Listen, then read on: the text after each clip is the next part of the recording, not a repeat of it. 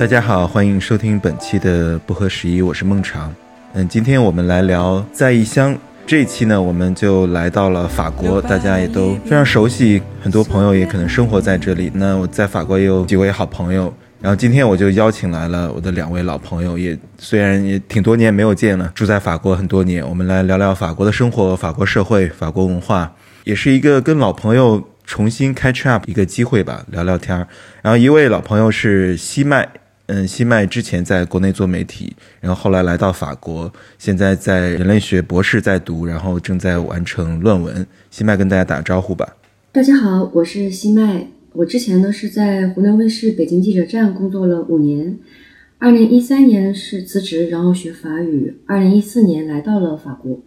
我在南法待了五年，呃，修完了人类学的本科和硕士学位。然后目前呢，我是在巴黎索邦做文化地理学的博士论文，实际上用的还是人类学的方法论，因为我研究的课题涉及到旅游跟遗产，然后在法国的这个社科领域里面，它是直接归类到地理学了，所以实际上是一个文化地理学的博士学位。欢迎欢迎，另一位是龚克，龚老师也是我很多年的一位朋友，然后我们之前还在法国。见过，去法国拜访过。然后龚老师是旅法媒体人，也是做了很多年媒体。然后我们经常会在各家媒体上看到他对于法国、法国政治和法国社会的一些分析和评论文章。嗯，龚老师好，孟尝好，大家好，西麦好。呃，我是龚克，呃，我是零六年第一次到法国，然后中间在国内工作过。直到二零一一年又重新回到法国，后来就基本上一直定在这边，所以到现在生活了连续生活了大概十二三年的样子。我之前是在巴黎二大读了法律方面的硕士和博士，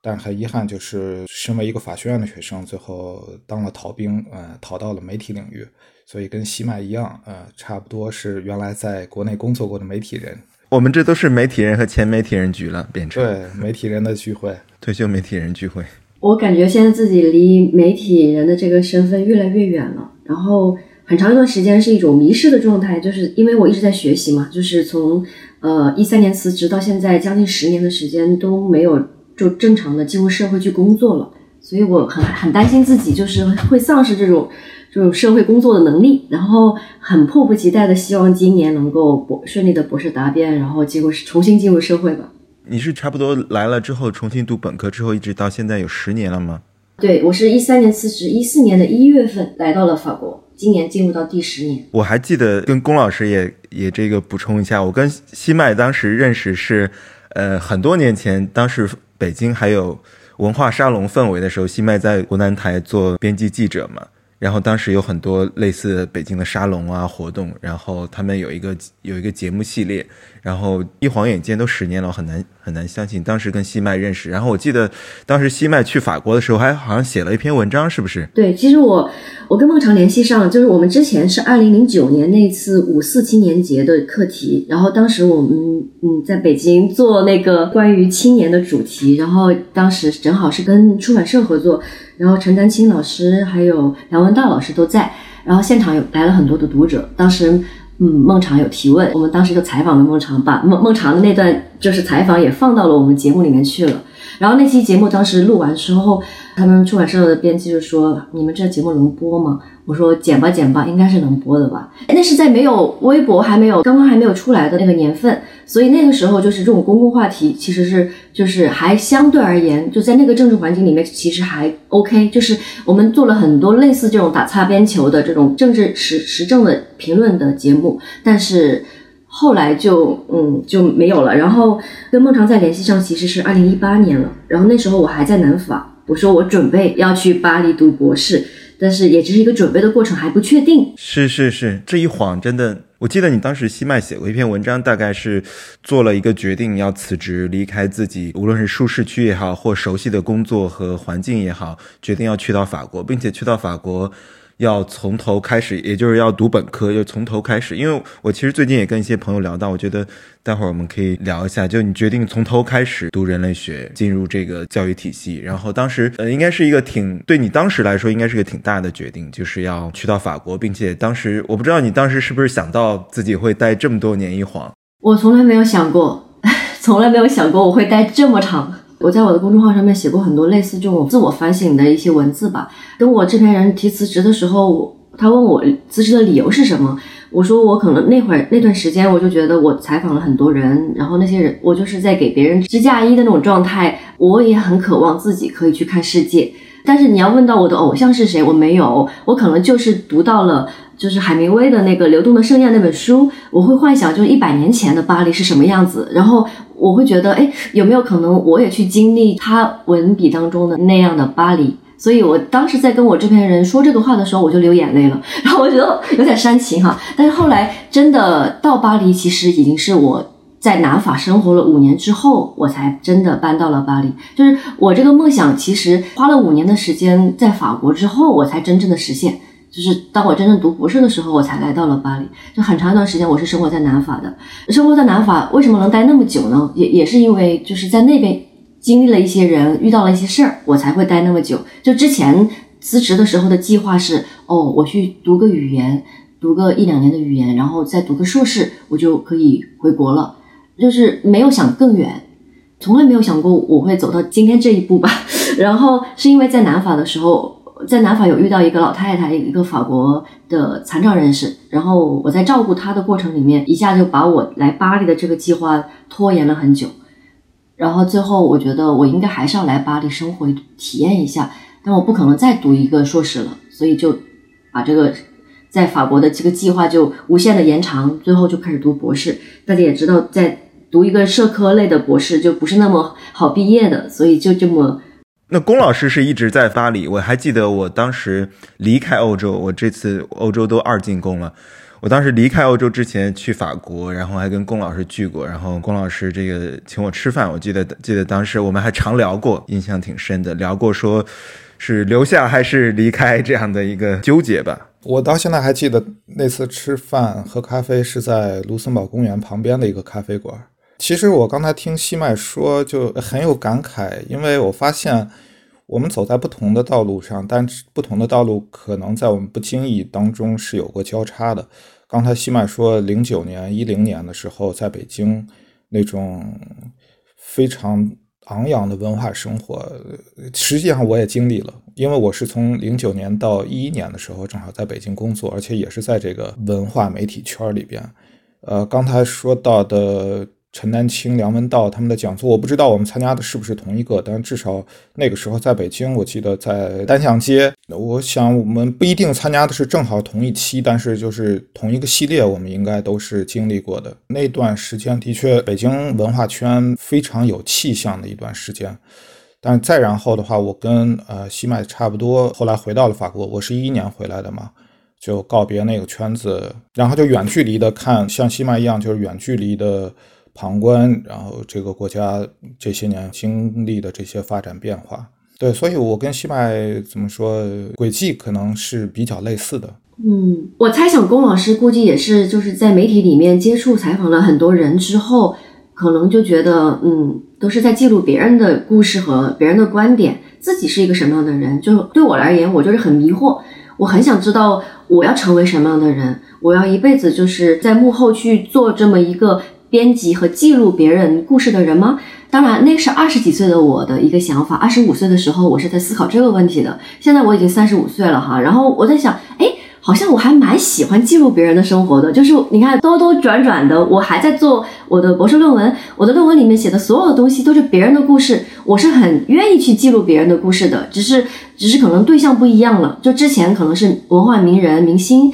那我现在就是在缅甸那边做田野调查，我采集的所有的这些案例，可能都是当地的老百姓的。就是某一个特殊群体，他们的生活，他们的一些就是故事经历。归根结底，我觉得就是一个人是很难改变。就骨子里面，他如果是向往、喜欢某些东西的话，他可能方式不一样，但是内质上面，他可能还是永远都是会往那方面走的。就之前是在国内学的是媒体，学的是新闻，但是我出来之后选择人类学，其实也是一个很艰难的选择，因为当时。就在法国，你可以学很多东西。我也很渴望去去阿维尼翁学戏剧表演，成为一个舞台上的表演者。然后我也很渴望去学心理学，去用一些艺术的方式去帮助别人解答别人的一些难题、心理上的问题。最后我也不知道为什么，我就选了人类学。哎，偏偏我在南法学的那个学校，他还附送，就是说你还得学，除了学人类学之外，你还得学一个遗产的这个主题内容，就非遗这一块。所以的话，我最后就嗯，又回到了我最想做的事情，就是还是去听别人的故事，然后去记录某一片就是土地空间里面人与人与土地空间的这种关系吧。我没有偏离，就是我最喜欢的东西。明白。哎，我记得是蒲甘是吧？就是西麦的博士研究是是缅甸的蒲甘。对，蒲甘佛塔主要是当地的画家，他们当地有很多手工匠人，因为他们早年都是一些画壁画的人，后来他们就成为了那种漆器工作坊里面的那些在在竹子上面画画的人。后来随着旅游的发展，在近三十年又衍生出了一种新的旅游产品，叫沙画。然后他们把壁画上的内容拓在那个沙画上面。然后在上面有很多新的创作，他们拿这个作为武器和工具，重新去夺回属于他们的土地。因为他们的土地因为旅游开发父辈，又重新被政府驱逐出他们生活的那一片遗址，所以他们是怎么回归到那片遗址上去的？所以我做的就是这个这样一个论文。当时我记得去蒲甘的时候，我还咨询过你，我觉得你在那边应该有做了很多田野，然后采访了很多人。我还记得在蒲甘，这都这都疫情之前，在蒲甘我还记得租一个那个小电动车，然后在凌晨一定要四点多起来，在这个太阳出来之前，然后骑着小电动车。钻到这个丛林里面去寻找一个黑暗的佛塔，然后爬上佛塔的顶层，然后等着坐在那儿等着太阳从千座就是千座佛塔的远处升起来，还挺难忘的。我觉得它可能比吴哥窟就是更美吧，更容易进入一点。它还有很多政策上面没有被安置下来，就是没有被下定，所以的话，就游客可以在里面的活动的范围或者是自由度会更强。对对，我也有这个缅甸。旅游资源还没有被，就是旅游业还没有过度开发的一个因素嘛？我觉得，但好像这两年缅甸又不太容易去了。对于你来说，现在容易回去吗？已经不太可能了，因为它就是在二零二零年是疫情，然后二零二一年是政变，所以二零二一年之后，这个政变就等于是把国门又关上了。它真正打开是二零一一年，所以它真正开上向游客开放是这十年的时间。所以我最后就这个论文就截止在了二零一九年。我最后的一次访问，相当于现在去缅甸，包括甚至就不用说旅游签了，商务签证，像你们做 researcher 这一种签证，就是研究签证也不太可行，是吗？呃，其实是有办法可以申请到的，就是商业签证很简单，就是还是可以用到。然后旅游签不是很方便，就是安全问题，因为很多地方还个别地方还是有内战的，然后可能国家考虑到他们的形象问题，所以不会向游客开放。然后我我这边如果想申请就是这种访问的去学校交流的这种签证也是 OK 可以做到，但是安全问题吧，就是一个大男人带着相机走在路上都很很容易被抢劫，所以就因为这个问题，我在那边的很多线人就告诉我你就不用过来了，就目前还是有点危险。然后我也认识那边大使馆的朋友，对他们都就目前的建议就是，如果你没有保镖，没有一个给你开车的人，你自己想单独的从。到了仰光，要坐一个夜巴去蒲甘，这条路路上会经历什么就有点难说了。所以我就在这两三年的写论文的这个过程里面纠结了很长时间，我一直在等着啊，什么时候可以回去？但是后来我发发现等不到了，我不能以无限的等待，我的论文完成不了，所以我就很痛心的觉得我应该在把我的论文的那个时间点截止在二零一九年，就二零二零年之前吧。我觉得疫情对我们的影响挺大的。是这几年世界变化太大了。我记得一八年去的缅甸背包，然后当时还在英文英文的那些背包客网站上就有人写，的确是一零年一一年缅甸社会才对世界开放。开放才对这个游客开放，之前就零星的，也就刚开放的时候就零星有几个背包客就立即就去了，然后可能就做了些踩点吧，就大概了解一下，呃哪里能住，哪里适合去，然后那还是一个就旅游完全没有被开发的一个国家，然后大概经历了十年，然后好像我觉得感觉也挺感慨的，就是这十年大家就觉得好像一切。一切正常，然后这个国家开放了，然后经过世界的变化之后，国门又关上了，缅甸这个国家又重新关上了。所以说，之前那十年的开放其实是一个例外状态，是一个大家觉得是正常状态，其实是一个偶然的历史时期。然后我们短暂的呃一窥进入这个缅甸社会，能够进入他去做采访啊，做旅行，然后现在短短的时间又关闭了。那我们说回法国，龚老师这几年，我们就不说疫情这几年了。肯定世界变化很大，我相信法国社会也变化很大。那我们在二二零一五年一别这几年，你在法国看着中国社会，因为这也是你的专长，一直在观察和分析法国的政治和社会，包括中国社会。那你觉得这些年有哪些变化吗？法国，或者说你个人的感受上？因为之前我们也聊说，在法国居住下来，包括你对北京也很了解，可能有些时候也觉得说，哎，我是不是要回到国内去加入中国社会的这个非常热火的变化？然后，当然了，疫情这三年好像时间又凝滞掉了，所以说你在法国这几年的观察和感受是怎样的？刚才说到二零一五年，其实这个正好就是，当然是我们见面那次，但是同时也是我个人生活做选择的一个时间点吧。因为我是一四年底论文答辩完成，到一五年的时候就的确是认真在考虑到底是待在哪边，是在法国还是回到中国。回到中国的话，实际上很大的概率就是待在北京了。但是后来做的决定就是继续留在这边。所以从一五年到现在不到八年的时间吧，不到八年时间，其实我觉得法国和世界上。大部分地区一样，都是还是以疫情作为这个分水岭的。当然，对法国来说，可能更呃稍微有一点特殊的就是，他一七年的时候又经历了一次总统大选。这次大选里边，马克龙上台，所以就给整个国家的这个政治版图带来一些比较新的气象，等于是前疫情时代的一个小小的变化。但是总体来说，还是疫情。给这个日常生活和社会各方面的呃图景带来的变化更大。对于我个人来说，可能里边也经历了一个比较大的一个身份转折，就是像刚才说的，从一五年初步决定留在法国，到疫情之前一直是处于一种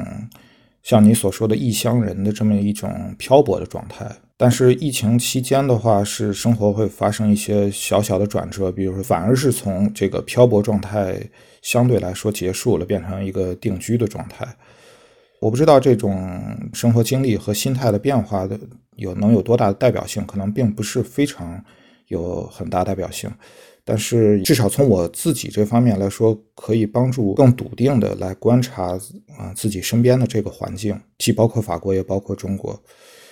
所以这个是疫情前后作为异乡人的这么一一个小小的一个。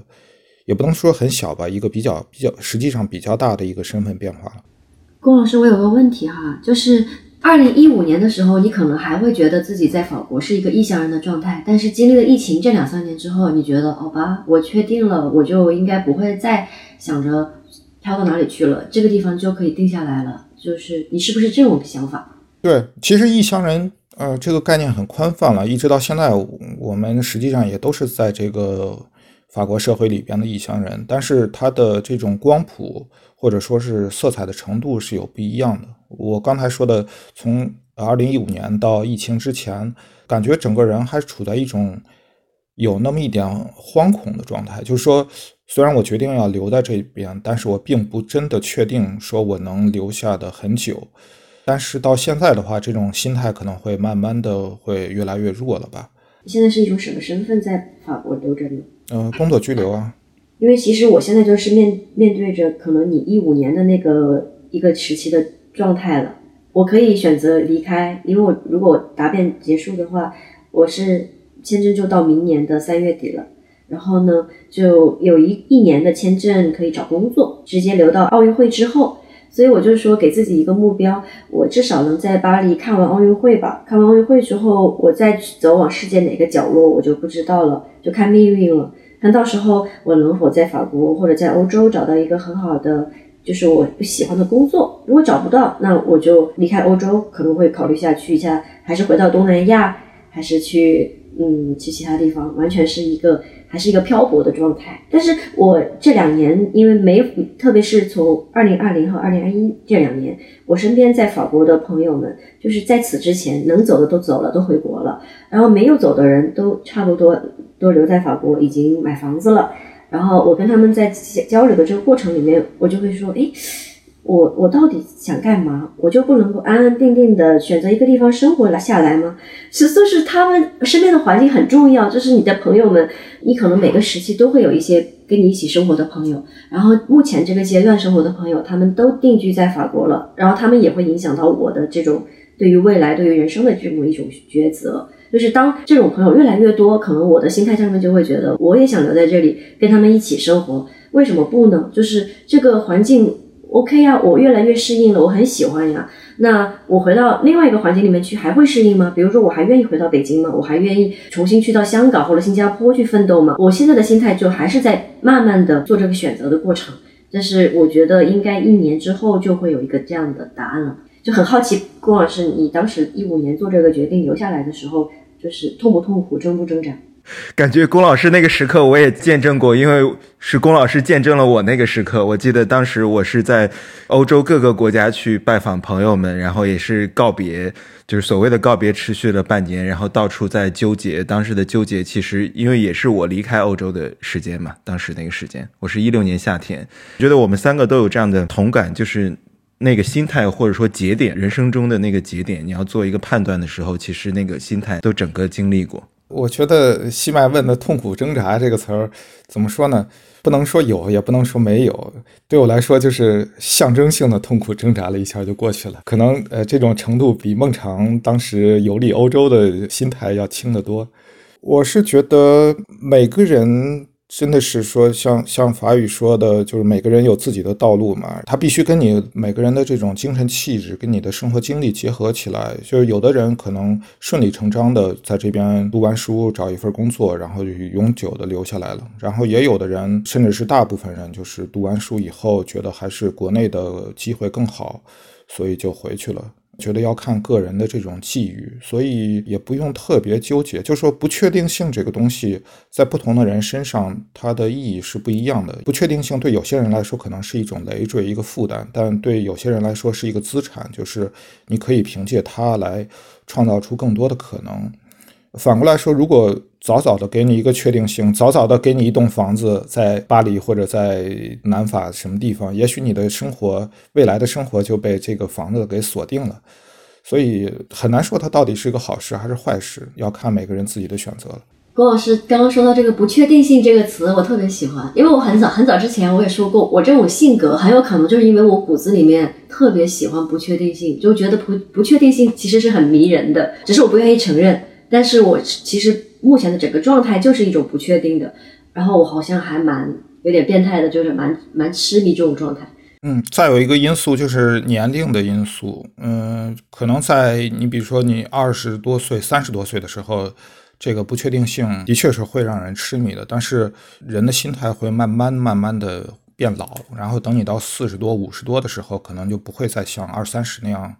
再去痴迷和追求这个不确定性，你会觉得会有一天会觉得有点累，说呃这个地方不错，就留在这儿，会有这么一种想法。我能问郭老师，您是八零后还是八五后啊？其实都不是，我离八零后差三个月，我是七九年，对，七九年九月份。也是八零后，也是八零后。这种心态变化是什么时候才有的呢？你就肯定会一直有变化，但是具体有个节点嘛，就是在法国也蛮。感觉西麦问西麦问的问题都很人类学，我要顺便问一下，都都非常都非常具体，我挺很好很好，因为我我我非常不擅长问出具体的问题，我就比比较喜欢问一些时间节点，就很好奇这种就时间线，我特别喜欢梳理。呃，我觉得好像很难在我身上找到这么一个时间点。你说是某一年几月份发生了一个什么事情，让让我做出一个决定？我觉得好像。不太存在吧，就是这些年最近十年以来，慢慢慢慢的形成的这么一个决定吧。那我这么问你吧，龚老师，就是你什么时候觉得你在巴黎突然觉得是自己人了？就是说你坐地铁，你走出地铁，走在路上，你看到树，你呼吸一下，你觉得哦，这地方跟我在国内的我的家乡没有什么特别大的不同了。就是这些建筑，虽然它跟国内的建筑完全不一样。但其实，嗯，它好像也就是你们家的建筑一样，就是你们你生活的这个城市，你已经有了一种所谓的归属感，就这种感觉，你有吗？我现在其实是已经有了，我等会儿可以跟大家说一下，就是我什么时候找到这种感觉的，我很想知道龚老师。在我身上的话，可能这个情况又比较特殊，是我我其实蛮早就会产生这种感觉，因为这跟你的整个不同的知识背景是有关系的。比如说，我刚才也没有来得及详细的说，我在这边是。当初做硕士和博士，实际上相当于一个在法学院里边做一些历史研究的这么一个情况，所以我对他的历史，尤其对法国大革命这段时间的历史非常有兴趣，甚至说迷恋的。在这种情况下，你到了法国以后，比我记得我到第一年到了法国，那已经是零六年的时候，我第一年到了法国以后，就买了一本旅行手册，然后对照着那个上面告诉我的所有的信息，然后一个一个地方去跑看。两百年前，这个地方发生了什么？比如说，协和广场上有一块小小的铜牌，它告诉你说，当年法国的末代皇后玛丽安东尼奈特就是在这儿上断头台的。当然，实际上这是一个比较粗略的说法了，但不一定说恰恰就在这个地点，也许是再往其他方向五十米、一百米都有可能。他，但是他告诉你是在这个协和广场上，呃，玛丽安东尼奈特香消玉殒的，所以。那个时候，你看着那块铜牌，就会非常有感触，就觉得你在两百年后的某一天和两百年前发生了一种共情，能有一种历史的通感。所以这些因素慢慢的积累起来，去了每一个教堂、每一个广场、每一个历史建筑，都会召唤出这种情感的时候，你可能就会比较快的融入到这个环境里边。你，不会觉得就是说完全是一个，比如说你是读艺术或者是读数学的这么一个在巴黎的学生，你跟这个周遭的环境的话，实际上是呃隔绝的程度是比较大的。而相反，你读历史、读政治、读社会的话，可能这种融入的程度会更快一点。我我是这么觉得。所以回到你刚才的问题的话，有哪一个瞬间让你觉得你对这个环境不再陌生了？其实蛮早，嗯，我从零七零八年到一零一一年之间，好像在中国和法国之间往返了好几次。然后在这几次往返的过程中，我就开始感觉到我在北京的那种感觉也并不是完全融入的感觉，而我在巴黎也并不是觉得是一个完全的异乡人的感觉。有时候我在北京坐地铁，就觉得好像陌生的程度要超过我在巴黎坐地铁的感觉，所以。从那个时间点开始吧，不是一个具体的时间点，是一个时间段。从那个之后，可能慢慢慢慢的这种轨迹和重心就会发生一个转移。这种感受，其实刚才西麦说的这种感受挺微妙的。我相信很多朋友都有过，就是什么时候你感觉到那种那种意志感，你跟这个周遭环境，无论是文化语言，或哪怕就是家附近的一条街道，然后你常去的地铁站和。和超市那样这种意志感消失，甚至不知道那是不是能够被称为融入，因为我们我觉得这个概念融入这个概念是可以争论的，因为呃也有朋友表示说我们为什么要融入，对吧？因为现在现在很多人在谈论说我不一定要融入当地，我只是在这里构建我自己的一个生活半径，不一定要融入这个社会，因为在荷兰这边的话。可能由于英文普及程度比较高，很多人就觉得说我不需要学荷兰语，并且荷兰社会也对此的包容度相对高一些。这个当然了，大家都知道，在法国如果不学法语的话，可能很难生活。但在荷兰完全不是一种情况。所以说，有些朋友会说我为什么要融入呢？我只是在这里生活着，所以可能不一定是一个融入的话题。但是那样一种呃陌生感和意志感的消失，是个挺微妙的感受，又非常重要，非常。非常有意思，我好像从来没有过这样的感受。所以，西麦，你刚才你提到这个问题，你说你自己是已经进入到这样的状态，那是一种怎样的感受，或者说它是怎么发生的呢？我的感受其实也是来自于生活的，就是因为在疫情前的话，我会经常去在网上买东西，然后经常会跟家附近一公里、两公里之类的那些就是包裹的接收点的那些人有很多的交道。然后这些人，他们可能是手机开了一个手机店或者一个打印店，然后他们会接收一些包裹。这样的话，我去找他们取包裹的时候，跟他们有一些交谈。像这一类人，他们肯定不是法国人，他们都是来自于就是孟加拉国或者是印度或者是那个斯里兰卡的这些移民。然后也不能说他们是难民，但是他们可可以在这么一个小小的十平米的空间里面打拼。然后我当时跟他们的交流的过程里面，我就觉得，哎。他们有个别的人是不怎么会说法语的，就只能说英语。有些法就是法语已经说的非常溜了。中间我们可能还还会开玩笑哈，我几乎每个星期都会去跟他们就是见面。这个过程里面，我就会觉得我是一个已经在这边生活了这么长时间的人，我怎么感觉自己好像没有真正的跟法国人有过更多的交集？而这些人，他们每天都要见上百张面孔，他们的那种笑容，他们有没有融入社会呢？我会把我自己的身份跟他们进行比较。然后我就觉得自己的很多时候很飘的那些想法终于落地了，然后这是第一个感触。然后第二个感触是我就是去年二零二二年一年的时间，我预测自己肯定是要在家里面写论文，写就是每天都得写，就是按部就班的写，写一年可能也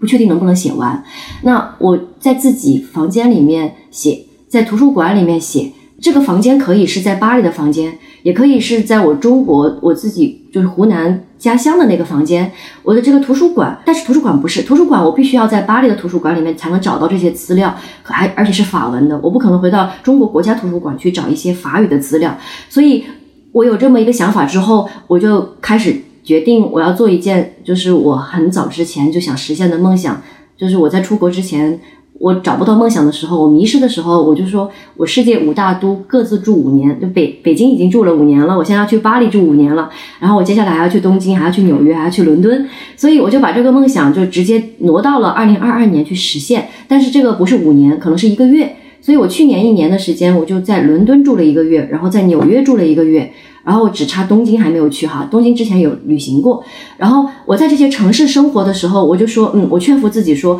我现在。在写的这一论文的这一章节是在伦敦的，就是大英图书馆里面完成的。然后另外一章我可能是在纽约的就公共图书馆里面完成的。我在人为的特意的去制造一些这样的回忆，而且我在那个城市生活之后，我在那个居住的那个公寓的那个周边的街区去买水果的时候，我在跟他们打交道的这个过程里面，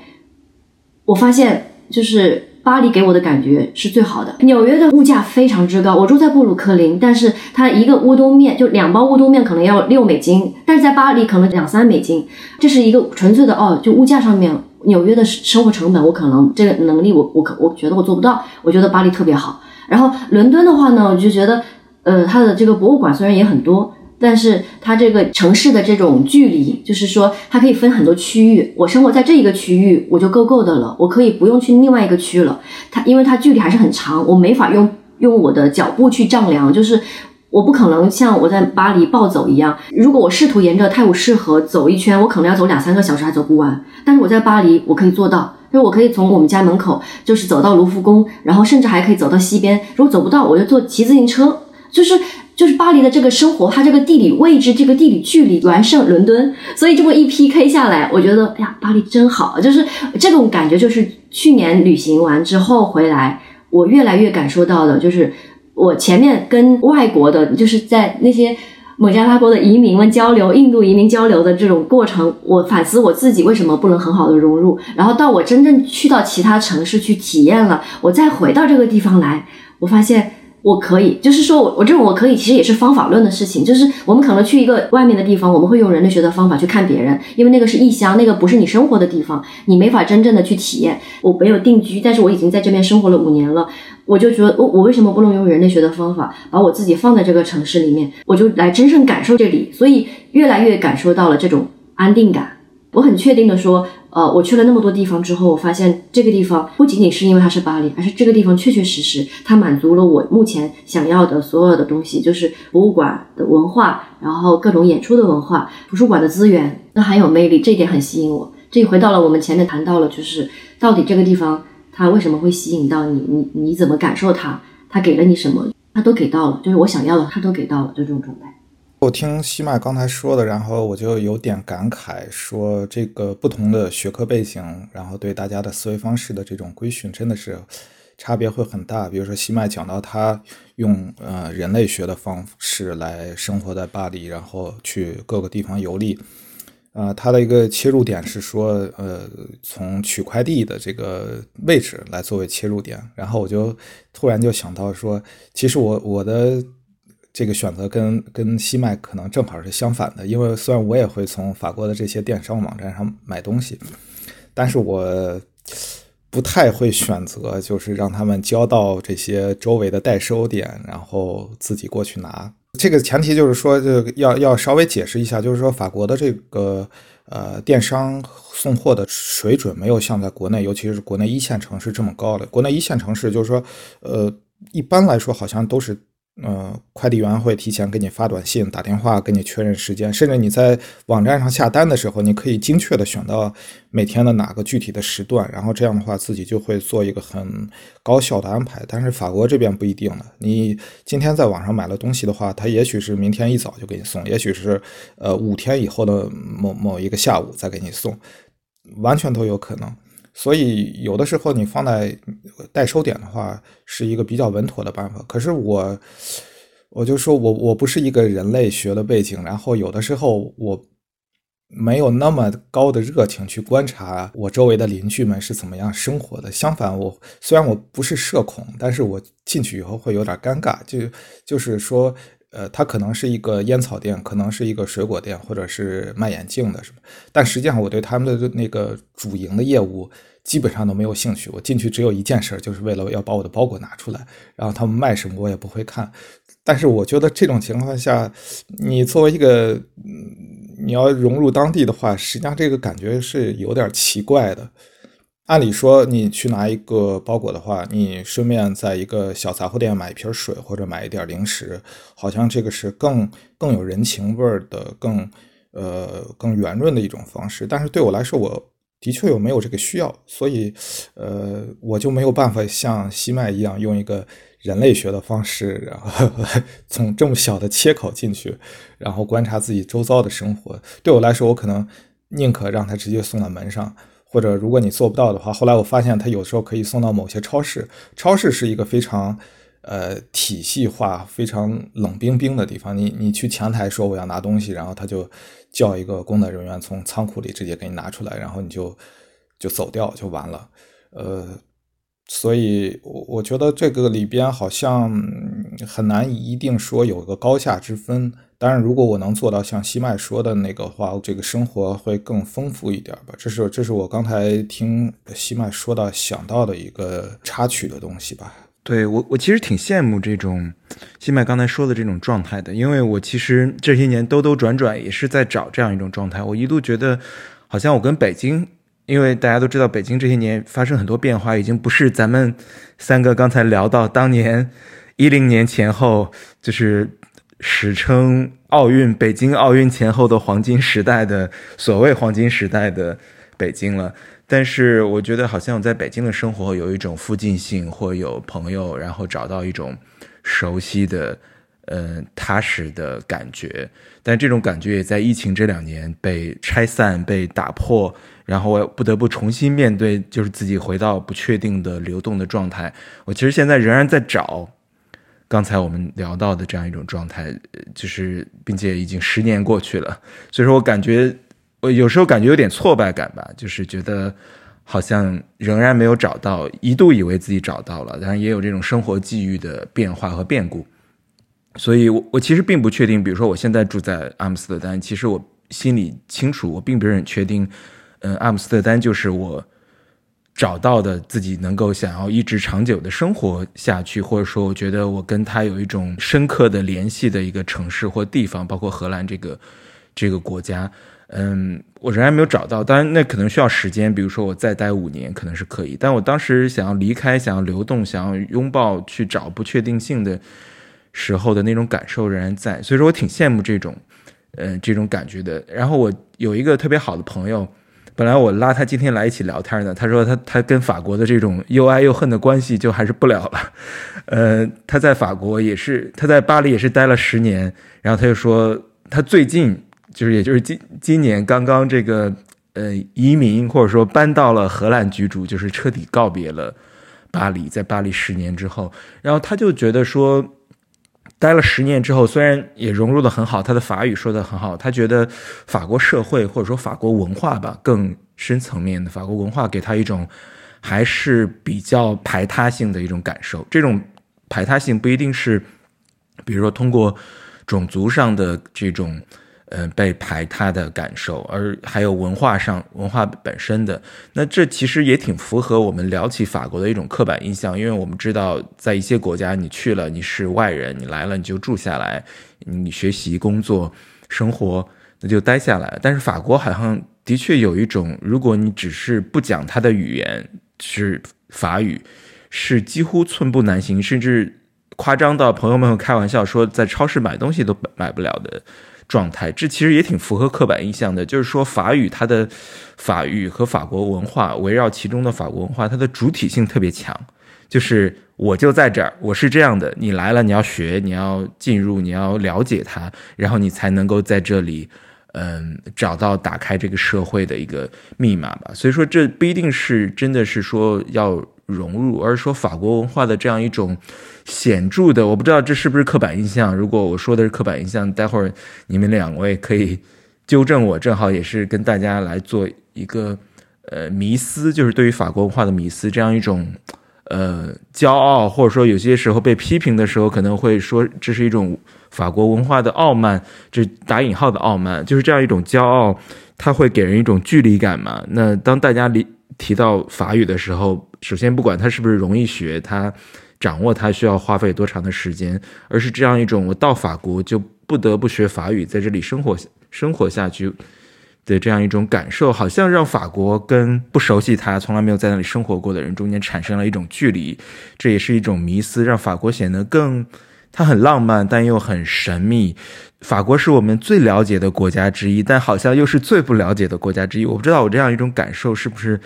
大家有同感，就是你，你可以说出跟法国有关的很多很多事情，但你真的要说出细节，好像就要进入到法语和法国文化的内核中去了。所以说，我不知道我们真的，如果比如说我现在想搬到法国去，想搬到巴黎去，我跟法国的这种关系是容易建立的吗？龚老师是不是可以先说，就是法国社会的这样，因为。我经常在媒体上拜读龚老师文章，就是关于法国社会的分析。就是你觉得这样一种特质，我刚才的这种感受是是真实具体的吗？就是它是法国社会的一种特性吗？就是它的开放性、包容性，以及大家经常抱怨的，说到法国去不说法语，别人都不理你。然后包括你去商店里、去餐馆里，可能法国人的那样一种傲慢，就觉得说，哎，我会说英语，我听得懂，我也不想说，这样一种刻板印象。首先，我想先从这个刻板印象这个概念说，但我不是要给他做一个全面的剖析，我我只是简单的说，呃，我对刻板印象这个词没有刻板印象，就是说，我觉得它在一定程度上，它是说出呃一部分事实的，而且这这一部分事实对我们在社会当中的生存是有帮助的。当然，你不能把它嗯过于泛化。孟尝刚才说的，可能是你个人的这种经验占的成分比较多，但是就是说，不同的人会有不同的个人经验，呃，也同时会塑造出不同的这种版本的刻板印象的。我记得有一个同样是在荷兰工作的一个朋友，他是我的大学的同学，现在在荷兰做律师。他前几年到法国，然后我们一起喝咖啡的时候，他跟我说，他。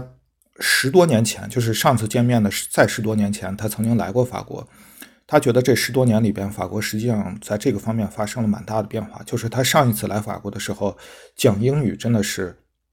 比较困难的，就是他不第一个不太有人能听得懂，第二个不太有人很热情的搭理你。但是他最近一次来法国的时候，他就觉得好像在法国讲英语就已经变得顺畅很多了。这是一个。就是时间维度上的一个变化。孟尝刚才说的那种刻板印象是有的，但是它同时也是在变化之中的。这是我想说的第二点。第三点就是说，法国的这种包容性实际上是很有法国特色的一种包容性。就是我们当初在了解英美文化的时候，都知道有一对概念，一个是熔炉，一个是马赛克，各自代表了不同的这种。融入的政策，或者说是融入的这种面向吧，就是呃，最开始大家觉得你到了美利坚这块土地上就应该像一个大熔炉一样，每个人都变成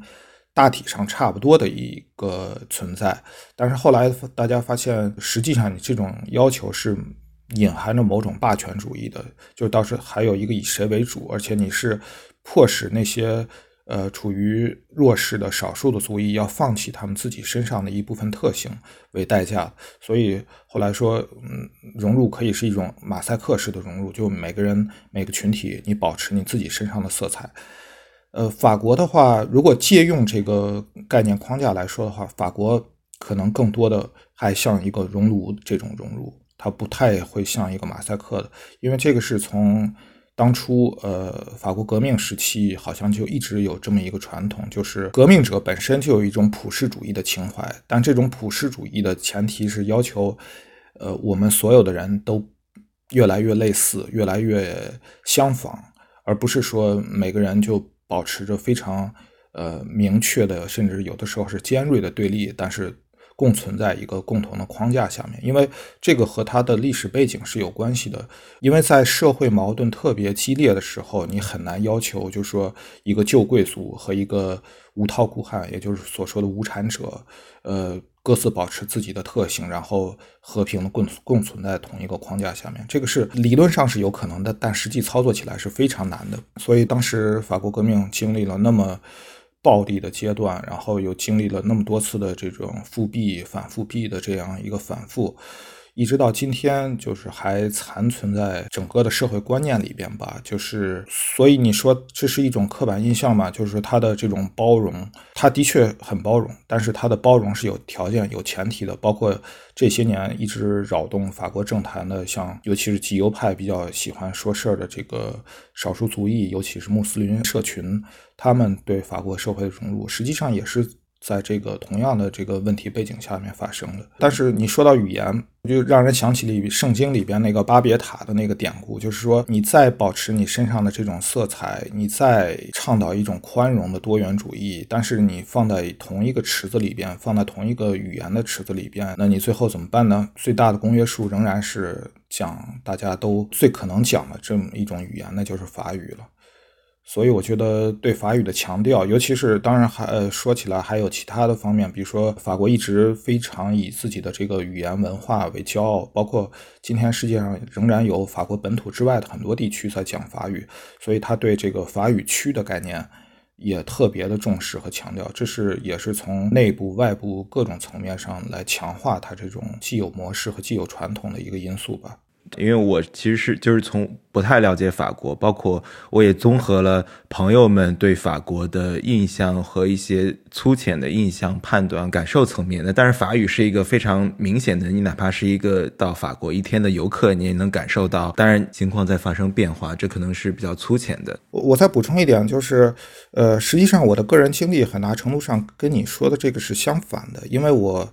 就像刚才那个我说那个在荷兰生活的中国朋友说，这十年他觉得变化蛮大的。我正好也是差不多是在这个十年框架里边，在法国一直生活，然后我就会觉得他对英语的排斥并没有大家说的那么强，甚至有的时候会有一点反转的效果。什么意思？就是说，当你学完一点粗浅的法语，然后在法国生活的时候，你在很偶然的场合的话，会遇到说英语反而让你觉得很很纠结。呃，就是我记得我刚到当初刚到学校报道的时候，去学校的传达室问一个什么事情，大概是某个办公室怎么走的情况。当时传达室的那个工作人员听我讲了两句法语以后，就转用英语跟我说话。但那个时候，其实我你知道我的感觉是非常不好的，因为这个潜台词的意思是你法语讲的这么糟糕，我们还是拿英语说好了。所以就是说，法国人并不是那么强烈的排斥英语的，而且而且还有遇到情况，就是你在街上问路，然后的法国人一看你是一个外国人，然后他可能第一反，尤其是可能受过良好教育的人，会试探着拿英语，呃，想跟你说两句，然后看你会讲法语，再转回到法语，这个是有可能的。而且我还遇到一种情况，就是我自己有一次一个人去东部的哪个城市，大概是斯特拉斯堡去旅游，然后在街上看地图。然后就有一个大概高中生，呃模样的小孩儿跑过来，主动的跟我讲英语，问我要不要帮忙啊什么的。我后来在想，是呃，他可能一方面觉得我是一个外国人，所以按理说应该是讲英语的。再一个就是会等于拿一个外国游客练练手，然后自己呃抽时间说两句英语。大概这种可能性都是有的。哎，其实我跟龚老师完全相反。龚老师，我走在路上的时候，法国人会直接用法语问我路，然后我说，哎，我这张脸长得像法国人吗？为什么所有的人直接问我路途用法语直接问的？孟尝刚刚说到语言这一块，我的感受就是，其实我觉得。就语言，它在法国，它其实不是一个屏障，它法语其实它是一个思考方式。龚老师刚刚说到，就是当你法语还不是特别好的时候，可能你说不溜的时候，法国人他会直接用英语给你讲，你是很生气的，难道我法语说的不好吗？但是。当你真的能把法语说的很好的时候，目前而言的话，我的英语肯定是完全不如我的法语的，所以我会在说法语的过程里面，就是获得一种所谓的自信。然后这种自信实际上它也是基自于我这么多年以来的这种潜移默化的积累吧。因为我刚来的时候，可能给自己定了一个目标，就是一万小时的那个理论。我说，嗯。小时候学写作的时候，我可能写了好几年的文章，每个星期写一篇，写一篇日记或者写一篇文章，我可能要花掉五六年的时间，我才能够真的觉得我大概写了多少个小时，然后我的文字上面没问题了。那我很小的时候就是在广播站，就能不能出口成章的去表达，这个我也花了很长的时间，所以我就劝慰自己说，什么时候我可以把法语说的特别溜，那这个时间就一定要一万个小时。所以我就给自己做了一个计算，我大概每天要说两个小时，可能要说多长时间？说三年四年，然后这个时间最后我就忘记了，因为我很长时间我就觉得我的法语非常的就是这种进步非常的缓慢。我也不是一个很擅长考试的人，所以就考那个法语证书的时候，我好几次都没有考过。就是你因为读这个社科社会科学的这个硕士的话，你的法语水平是一定要达到 C 一，你才能够申请入学的。所以最好是能达到 C 二。但实际上这个标准 C 一 C 二的标准已经是超过了普通的法国人了，他的词汇量，包括他的这种就是遣词造句的这些掌握，所以的话，这个这个过真的是急不来。然后。到目前为止，我在这边生活到第十年，当然我的口口语上面是完全没有任何问题的。然后我的文字上面的话，就词汇量这一块，在社科方面的话也是没有问题的。但是如果是现在我跟龚老师讨论法律的问题，我可能就完全不懂了，因为法律的那些词汇我可能就完全不认识了。我举这些例子，其实想回过来说，我去年七月份有参加一个国际年会，它是一个国家地理学年会，然后来来了世界上。一百多个国家，两千多个地理学家，有西语的，然后有法语的，有英文的。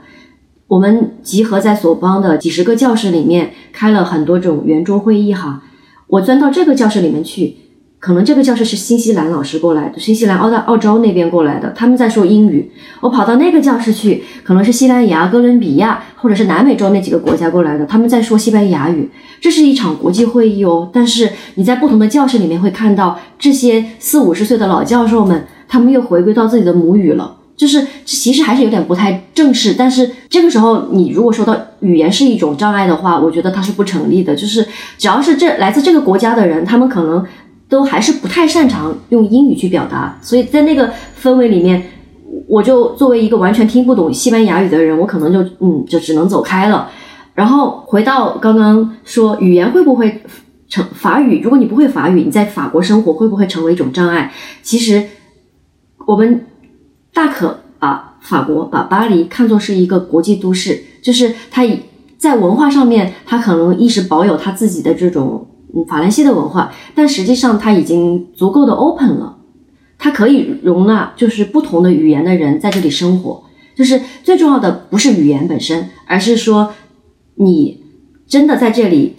找到的那种归属感。这种归属感很有可能就是跟你打交道的那些人，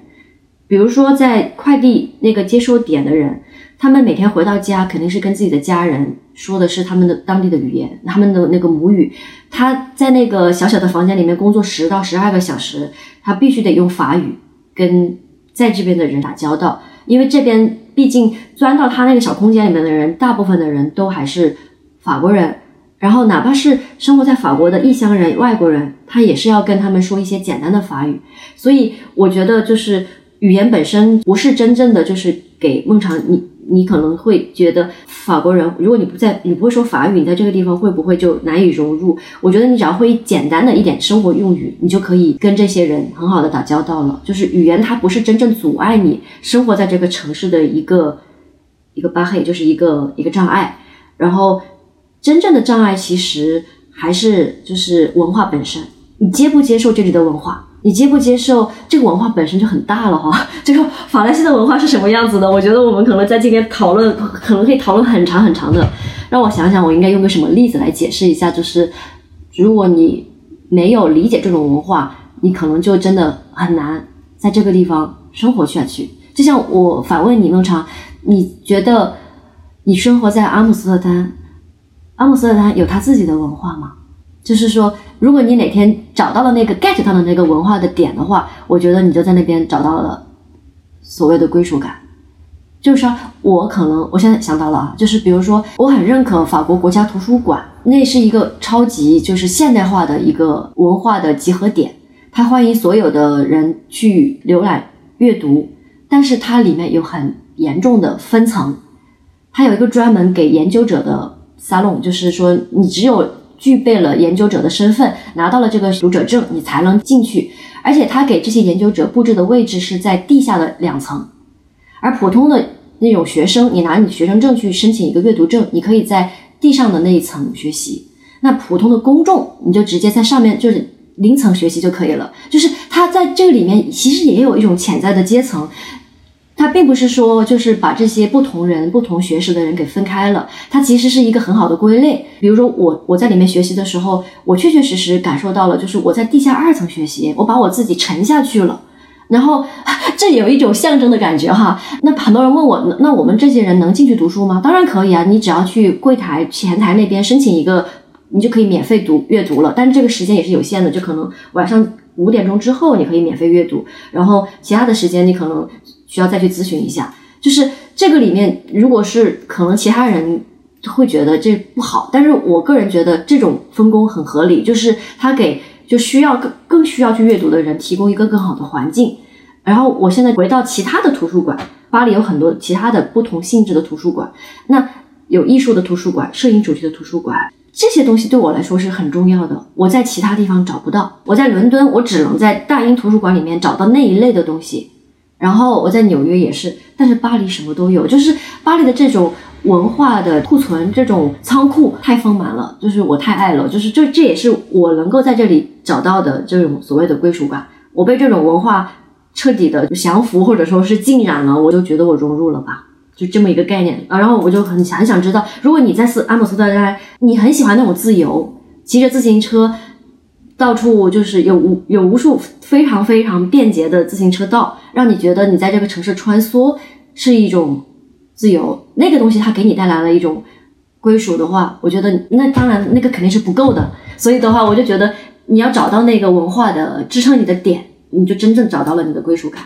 听得挺有感触的。其实我听到你跟你跟龚老师你们两个说到自己跟法国的那个归属感和连接的时候，其实最终。其实是落到了一个共同点上，就是因为龚老师聊到说他对法国大革命的兴趣以及法国的历史和传统的兴趣，让他在这个城市或这个国家的无数的角落里找到跟久远的过去的这样一种连接，这样一种知识上的研究者角度上的这种联系，专业背景上的联系，其实是拖住了自己跟他的关系，这样一种归属感或一种踏实感。你刚才其实聊到你去。去公共图书馆，包括法国法国文化，它的它的文化底蕴，它的库藏，然后它值得你深入去研究和了解的层面，跟你的人类学的背景联系。其实最终，你们作为学者，法国文化本身的这种无限的广阔和丰富性，其实跟你们在某个角度上产生了共振。我觉得这是非常非常棒的一种状态。我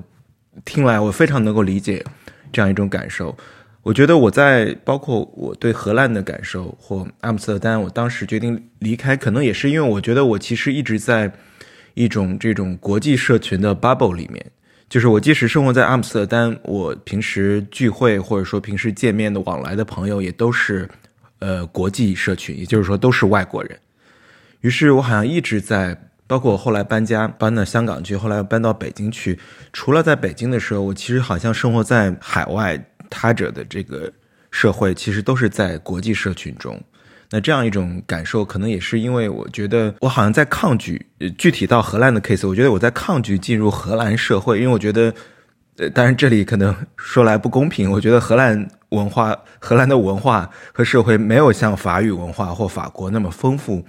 你觉得你想要去了解它、探究它，它有无限的文学资源、艺术资源在背后。嗯，当然，阿姆斯特丹是个很有魅力的城市，是我觉得它是一个呃外国人的城市，就是你们明白 明白我的意思，它是一个属于 expat 的一个一个一个城市。所以说，你如果真的让我生活在一个不是外国人生活的荷兰城市，进入荷兰社会、荷兰文化、荷兰语境，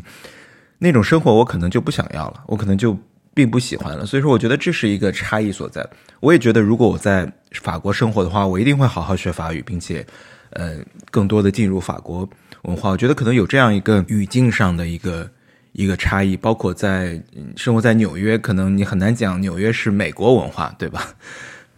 或者说生活在伦敦，它它有很多国际社群的一个文化，或者说这当然这个概念是可以 argue 的，是是否存在一个广泛意义上的国际社群或全球化社群？这个其实，在疫情这几年，或者说。不只限于疫情的这个时间段内，其实受到了很多的冲击和挑战，很多人在反对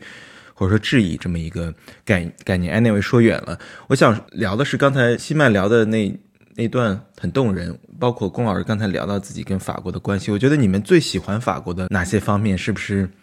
可以分享一下？包括西麦不是聊到今天下午要带朋友们去跳蚤市场。去巴黎的博物馆之夜，你在法国肯定有很多非常懂，就是你非常熟悉、非常了解的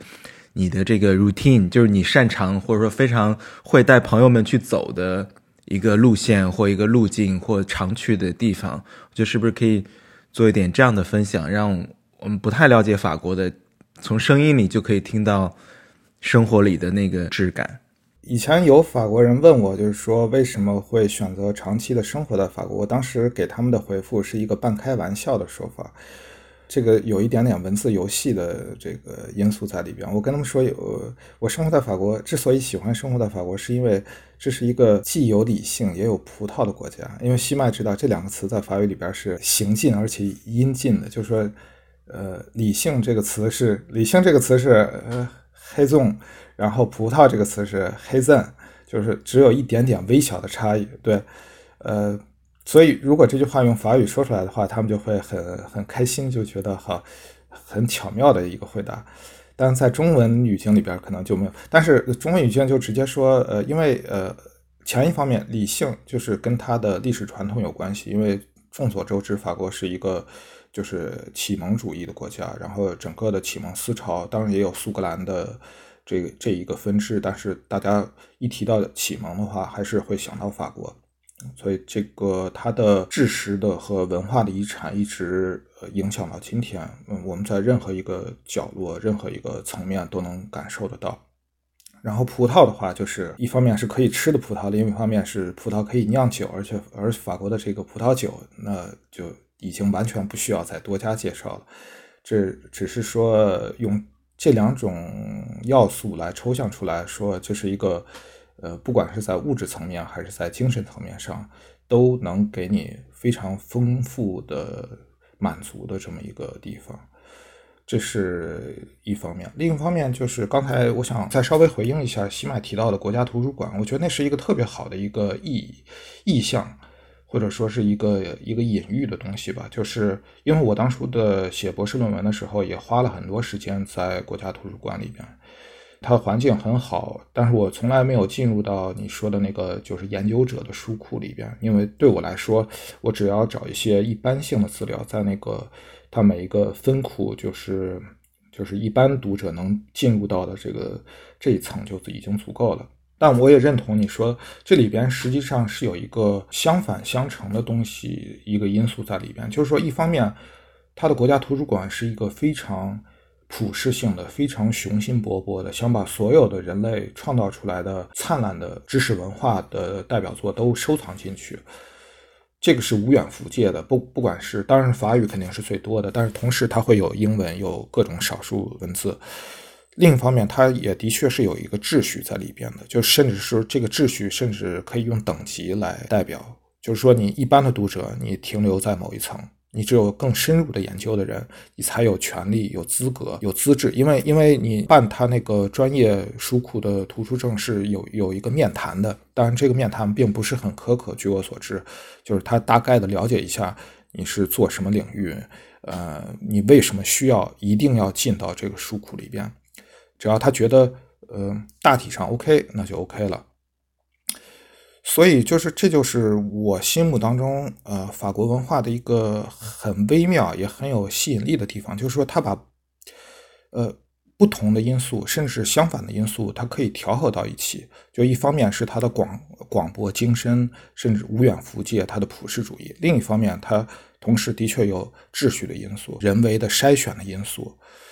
然后说到这个，我想到前几天刚刚经历的另外一个小事儿，好像也从侧面能能反映出这一点。就是我去一个饭馆里边吃饭，和朋友一起吃饭，然后吃饭中间的时候，有一个。法国政府的现任的部长进来，嗯，他他在那个地方有一个什么活动之类。他进来以后，因为他和我这个朋友认识，所以他就专门走到这个桌子旁边跟我们握手打招呼。我也知道他是部长，但是我当时我作为一个异乡人，对这个文化传统没有那么精深的一个异乡人，我就很自然的跟他握了一下手，我说：“先生您好。”西麦知道这是最常见的，Bonjour Monsieur，这是最最常见的一个说法。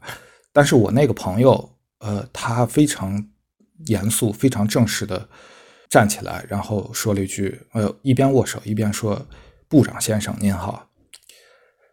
这是就是我一下就意识到，就是说这里边会有一个非常微妙的差异，就是他我的朋友比我更体会到，就是说在这个社会里边的一个等级的因素。然后这个等级因素就反映到这个你口头用语要用要多加一个词，就这么一点微小的变化，但是它体现出来他对这个社会的了解比我更深入。然后，但是同时呢，就是说到说相反相成的，这个部长和我们我们握完手以后，呃，往他要办事那个方向走，但是走了两步他又退回来，他跟吧台三个工作人员每个人握了一次手。这个让我印象非常深刻，就是他，当然你可以说他是一个政治动物，他非常清楚，就是说这种不同的人际场合迎来送往，你怎么样做到最好。但至少这是一个非常法式的一个途径，就是说他没有忘掉说，呃，提供服务的这三个工作人员，在某种意义上来说是跟自己平等的。所以说他明明已经走过去了，但是他一定要退回来跟三个工作人员握手。这只是餐馆里边的，并不是他参加活动的工作人员，所以这也就刚才像西麦举的这个国家图书馆的例子，就说法国文化它是一个既有平等的普世的因素，而且非常强烈的因素，但同时也存在着一个秩序的等级的因素。如果你在这个两个两个不同的传统里边，你找到一个平衡点。就可以做到游刃有余，你就会觉得法国这个地方，哎，非常的有趣，非常的微妙。但如果你找不到这个平衡点的话，你可能就会觉得顾此失彼。就是说明明你们不说自由散漫的法国吗？怎么会有这个因这种情况？或者说是跳到一个相反的极端，就是说觉觉得某些方面太过于自由散漫。这是我觉得法国文化可能比较难拿捏，但是很有趣的一点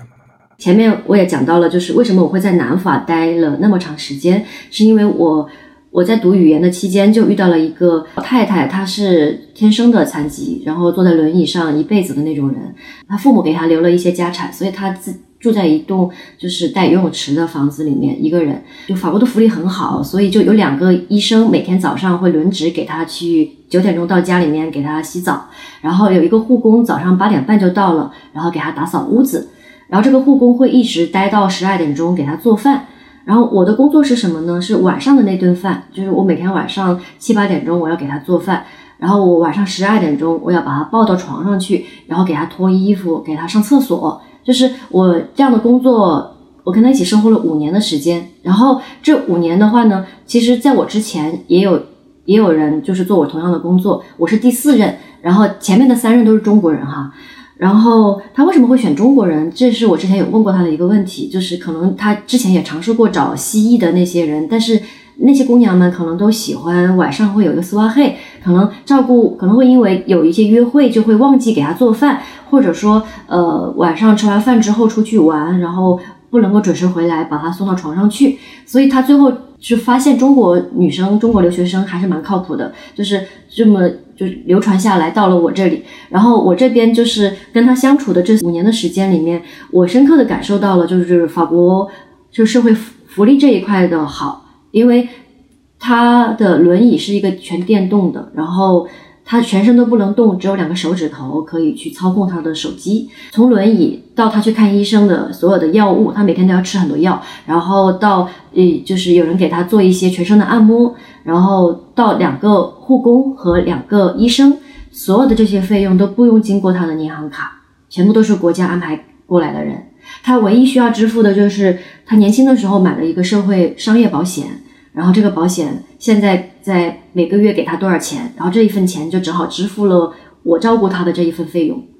然后因为我身体很好，所以我在南法的五年时间里面我都没有生过病，然后也没有签过家庭医生，但其实是应该要签一个家庭医生的。然后我无从感受到，就是从我自身去感受到这份福利有多好。然后疫情之之后。这一年我就开始就是有各种病痛，然后，然后我这一年见医生的时间比较多，所以的话就是之前我是看到这个老太太她去怎怎么感受这个社会的这种对她的关怀，然后当我自己生生病的时候，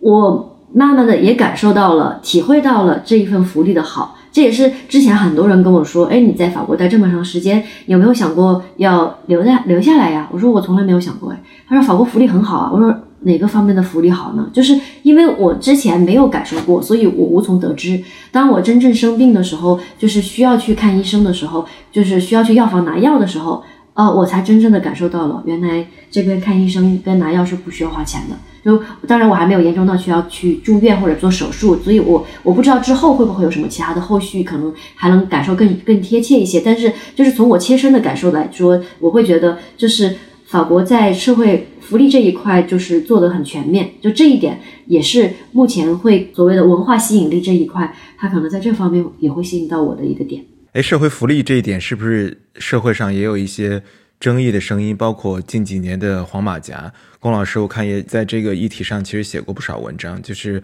法国近几年的。政治和社会社会情况其实变动也挺大的吧？我我印象里近几年其实法国新闻不断，最早可以早到记得一五年的时候，我们还在办公室里为那个《查理周刊》的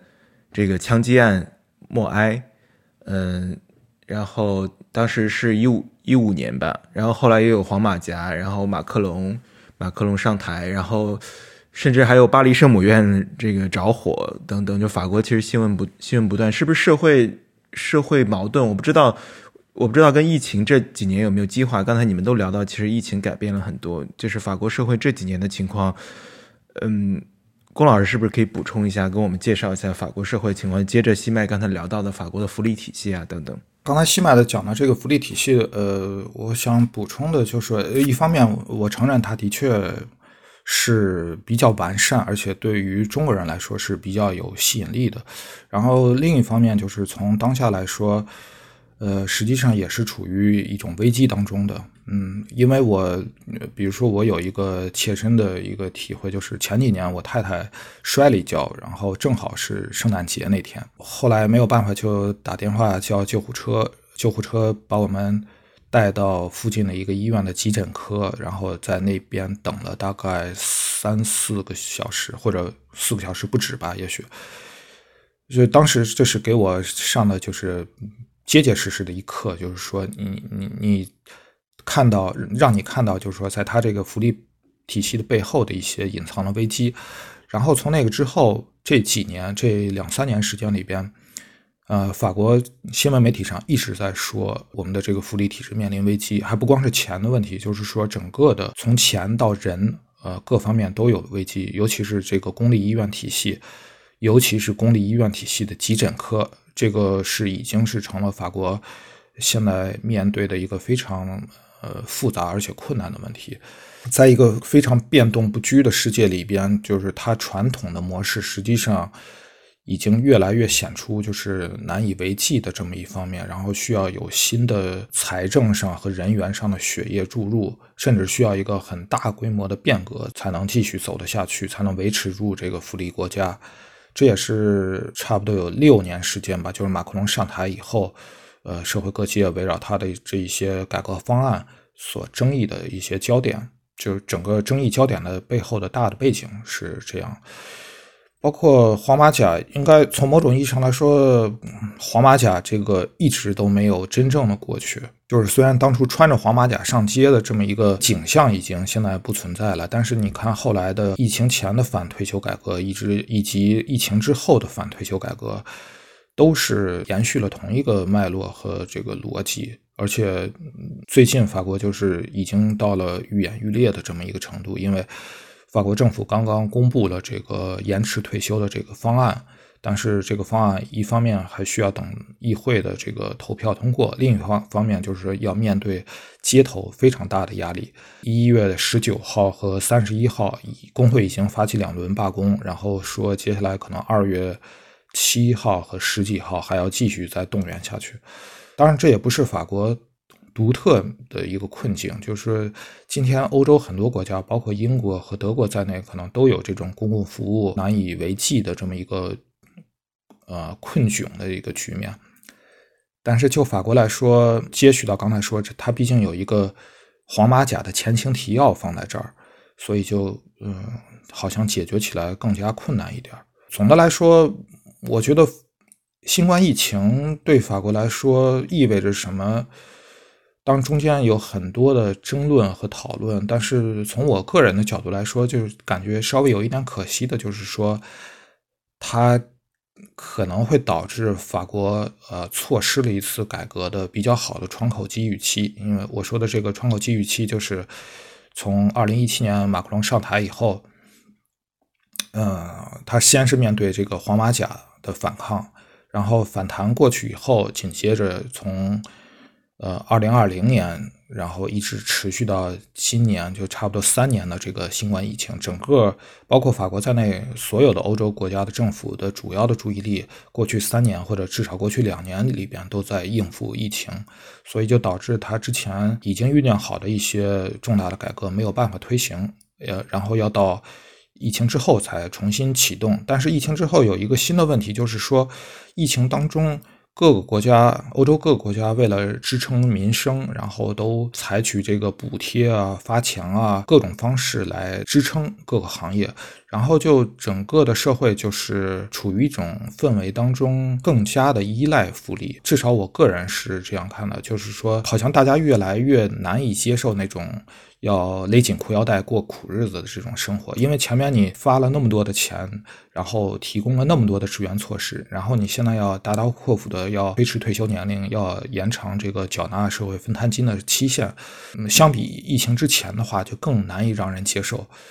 所以这也是导致他为什么现在反弹的声浪这么大。包括我在国内的亲戚朋友都给我发这个微信文章，问是听说你们法国又这样了，又那样了，是不是真的？我说。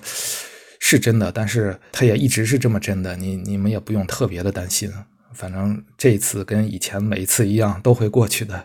哎，退休年龄是从多少要多到多少？退休年龄？呃，现在是准备从六十二岁推迟到六十四岁。哦，明白。我觉得，我觉得这个六十二岁是不是也挺早的？跟一些国家相比，跟欧洲大部分国家相比，算。呃，你说的早是指退休的早吗？还是就是说，呃，对对，退休的早，六十二岁，对对，脱离脱离的，呃，对，六十二岁算蛮早的。呃，我现在手头没有具体的数据，但一般来说，可能越是往北，尤其在北欧的话，这个退休年龄越晚。中国不是近几年也面临这个劳动力不足的情况，其实退休年龄也一直在有声音在改嘛，就是肯定会改，延迟退休年龄，这个在中国也进入中国语境了。这点有意思，就是你能看得到，在法国语境里边，要触动这样一个问题是有高度敏感性的，要涉及到大量的这个社会博弈的。但是在中国的语境里边，不会有这么多的激烈的社会博弈。当然，这里边你怎么样来衡量这个利弊，可能就是另外一个问题了。对，我记得跟一个朋友聊说，法国这个革命传统啊，就是我们都说革命不是请客吃饭，其实，在法国这革命就是日常的一部分，这样一个街头的抗争和和表达，其实它是社会在这种动态中取得平衡和共识的一个过程，它其实是参议政和表达意见，然后最终形成一个妥协或共识的一个过程。于是，它已经成为了一个比较正常的，就是这种加引号一个正常的一个机制，它是社会机制的一部分。于是，可能很多时候大家会调侃说啊，法国又乱了。然后我之前跟一个朋友聊的，他也是在之前在法国做社会学研究的，现在在国内教书。孙哲就聊到这个，就是说街头的行动和抗议已经成为社会取得共识机制的一部分，所以说挺正常的。大家可能看新闻，包括尤其中文语境中，很多时候会说法国又在乱，其实它可能就是正常的社会议政和沟通机制。对的，孟尝，我刚刚也想说，就是前两天有一个央视的媒体前辈一篇那个公众号发给我，有一篇文章发给我。他说：“你们这种罢工的话，警察不会就是打人，或者是不会进行反击之类的吧？”我说：“你真的不要被吓到了。”我说：“这是一个非常正常的游行。”但是我这也让我意外到，就是他已经是一个很有学识的媒体前辈了，他可能都还是不太相信，就是他可能会相信那种文章里面的描述，甚至不敢想象游行这个概念，就是游行抗议这个概念。是一个，他们可能脑子里面想象的是会有爆炸，会有各种，嗯，那个字面上的那个意思。我说实际上就是法国像这种游行抗议都是有工会的，都是组织好的，然后甚至就是会提前给我们发邮件的。你像那个法国的公共交通系统就会提前给给我发邮件说我们会在哪一天啊，所有的地铁里面一号线跟十四号线是正常通行的，其他的呃哪几号线他们是一般就是会会被。会一般会被打扰到的，然后另外是完全停的，它它都已经非常好的规划好了，哪怕是公共系统都已经是响应这种游行的，就是通知和安排的，然后警察也都是全部就位好的，因为我们我们家就住在那个警察局附近，所以那个头一天晚上楼底下就已经有十几辆警车了，但是就真的只是去就是去在那里站岗维稳的那种状态，他们不会有什么任何的，他们就只是观望这些群众们举着小旗子，然后喊着口号，然后。就是游这就就是游行了，就这么就嗯，罢工就是请客吃饭嘛，在法国的罢工传统真的，我还记得我的行李要寄回国的行李在法国港口给我停了三个月，因为港口罢工了，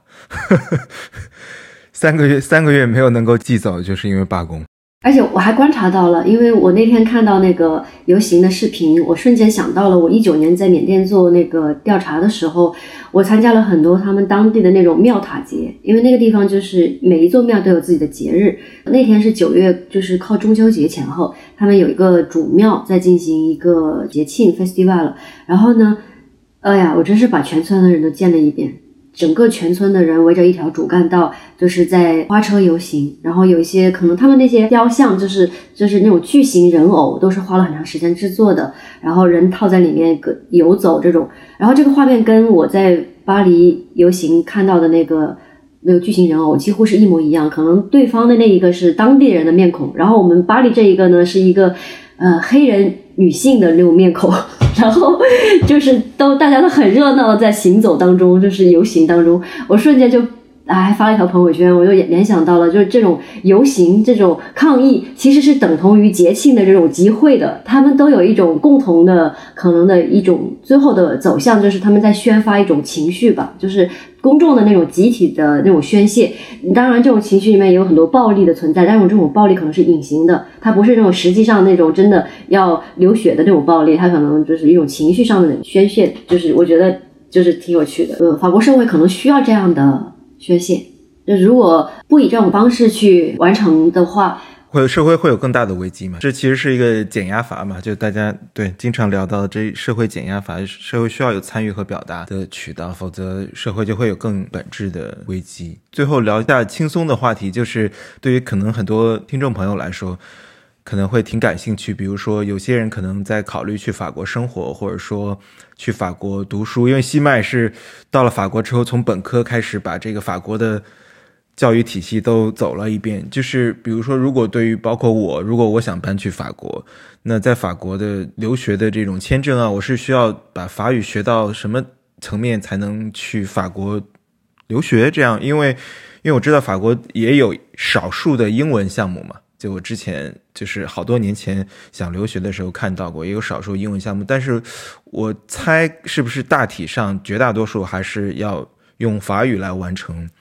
完成教育，所以说可能要学一定程度的法语才能去才能去读书。这样，包括我我也想大概了解一下在法国真实体感生活的这种成本，因为我我这次回到荷兰就意识到，真的比几年前贵了好多。这通货膨胀的问题其实非常，这不只是那个呃能源费用的增长、成本的增长，就是日常生活体感上这通货膨胀也挺严重的。我不知道法国是不是也是这样。我有认识不少就是从国内辞职出来的朋友哈，他们可能有有个别，比如说在阿里工作的，他就直接在国内先完善他的英语，然后找一些老师给他做一些训练，然后先通过这种高商，因为法国还蛮多这种高商的这种学院的，就是他们是全英文授课那种，所以就通过这种面试之后拿到一个 offer，然后就可以直接。入学了，但是这种就是你要非常清楚，你之后可能就是真的是要进入到一些企业从事一些商务的工作，然后这方面的话，你的英语已经足够，包括你的阅历、你的经历，其实是完全可以去读这样的学校的。但是之后你可能就走的不是，就不是这种学术路了吧？但是如果是走学术的话，可能就是商业方面的这种领域了。然后这个是最简单的，然后学费上面可能好像是两万欧一年的样子，然后读个一年到两年。然后我我我因为通过认识几个这样的朋友，我就大概知道这些人都是有经验，他们在国内有很丰富的工作经验，所以他们在读书的时候，可能前两三个月一边读着一边就在这边开公司了，就是在这边创业了。有个男生就是他可能了解到这边的华人在点餐，或者这边国际学生就是在在点外卖这个过程里面，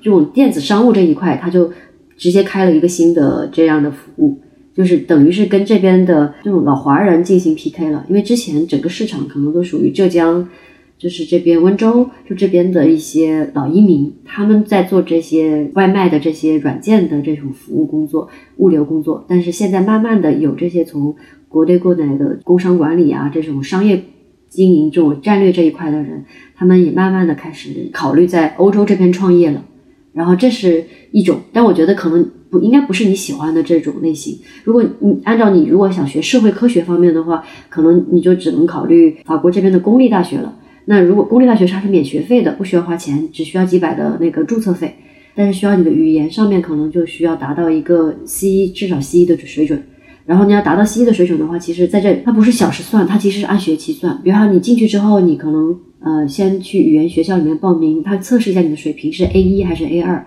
如果还是还是 B 一还是 B 二。然后你进入到那个班之后，你要读个半年，你才能进入到下一个阶段。你可以考虑先自己自学，或者是在国内找一个老师，然后让你的水准先达到一个 B 一，至少是考试上面你能中国人会考试，然后你先达到一个 B 一的过关的水准，从 B 一开始，从 B 二，然后再 C 一，就是大概一年半的样子，我会觉得比较扎实一点。毕竟你之后是要完成一个全法文的授课论文，所以这个就是语言真的是需要很长时间的积累，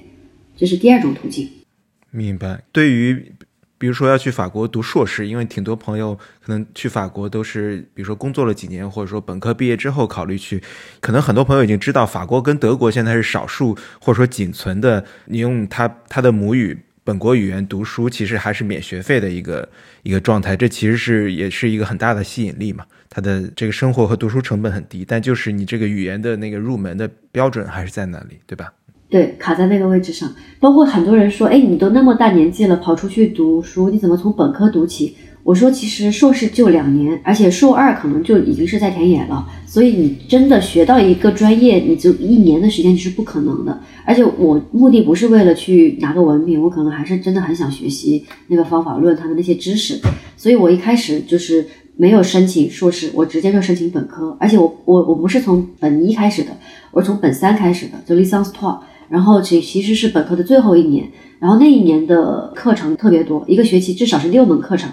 而且每一门课程都是考试，都是笔试哦，就不是那种你在家可以写一篇小论文交了就可以过了的那种，它是现场呃黑板上写一写一句话或者一个词，你就现场写作文吧，就写两个小时交卷吧，就是每一门课都这么过来的。所以当时我做这个也是挺冒险的，就是我就是抱着学习的的这种心态去的吧，我觉得大不了。如果没过关，我再多读一年也没关系。那我很幸运，就是当年遇到了很好的法国同学，给了我笔记，然后我考试还可以，所以最后就很顺利的过了这个本科，然后进入到硕士阶段了。就其实很难的。就对于法国人来说，就是从本科进入到硕士，就是都还是有会刷下来一批人那种。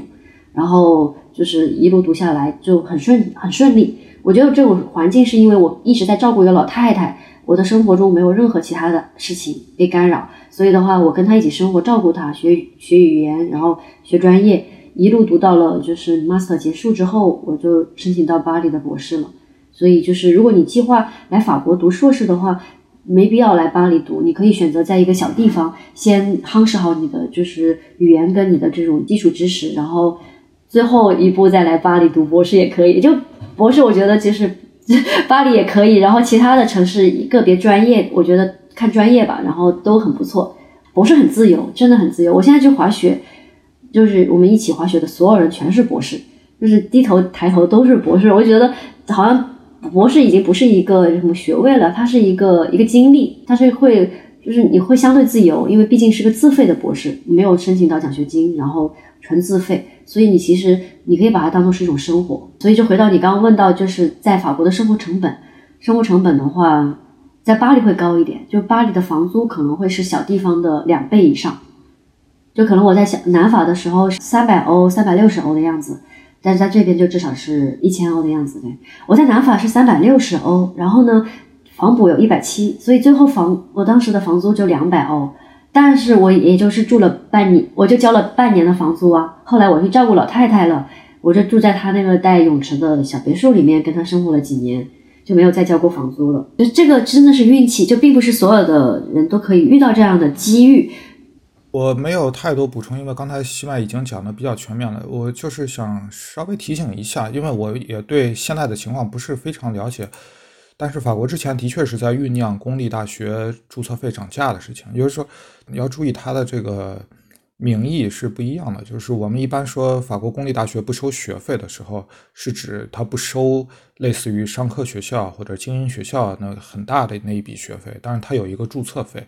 注册费。我记得当初我们读书，也就是说十几年前的时候，是每人每年两百多欧吧，就是也算下来也是很少的。但是好像二一年的时候，法国已经在酝酿这个公立学校涨价，而且是大幅度的涨价，呃，就是从两三百欧要涨到三千多欧。可是我看了一下，又没有，就是我不知道具体的情况，因为它。呃，像刚才说的，他面对非常强烈的这种反弹声音，有社会博弈，所以他会采取一些呃灵活变通的办法。好像有一些专业，有一些类型的学校是涨了的，就是从现在可能你要过来的话，每年要掏个两三千欧。但是也有一些专业，呃，在读生好像他说在读就是你已经。不能说把你已经骗到这个学校来了。第一年你交三百块，第二年交三千块，他们认为这样是不合适的，就是在读生是不涨的，呃，但是新入学的学生是要涨的。所以放到眼下我们讨论的这个背景来说，如果现在再申请的话，可能需要详细的看一下每个学校的自己的情况，包括本科、硕士和博士，它的政策可能都是不一样的，所以要当心一点。嗯，我我在朋友圈就看到有两个朋友，就可能也不是太不是太熟悉吧，我也没有聊天，但我就看到他们在朋友圈发，就是新进也就这一年多搬到了法国去，对。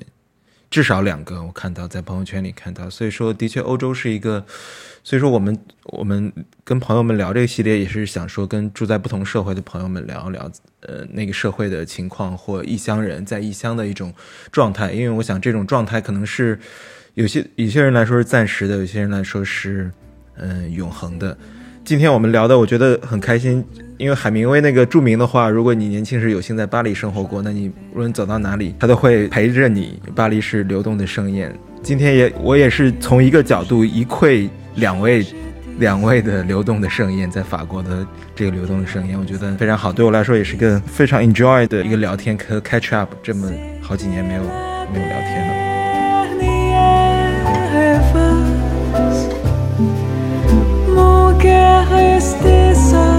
sans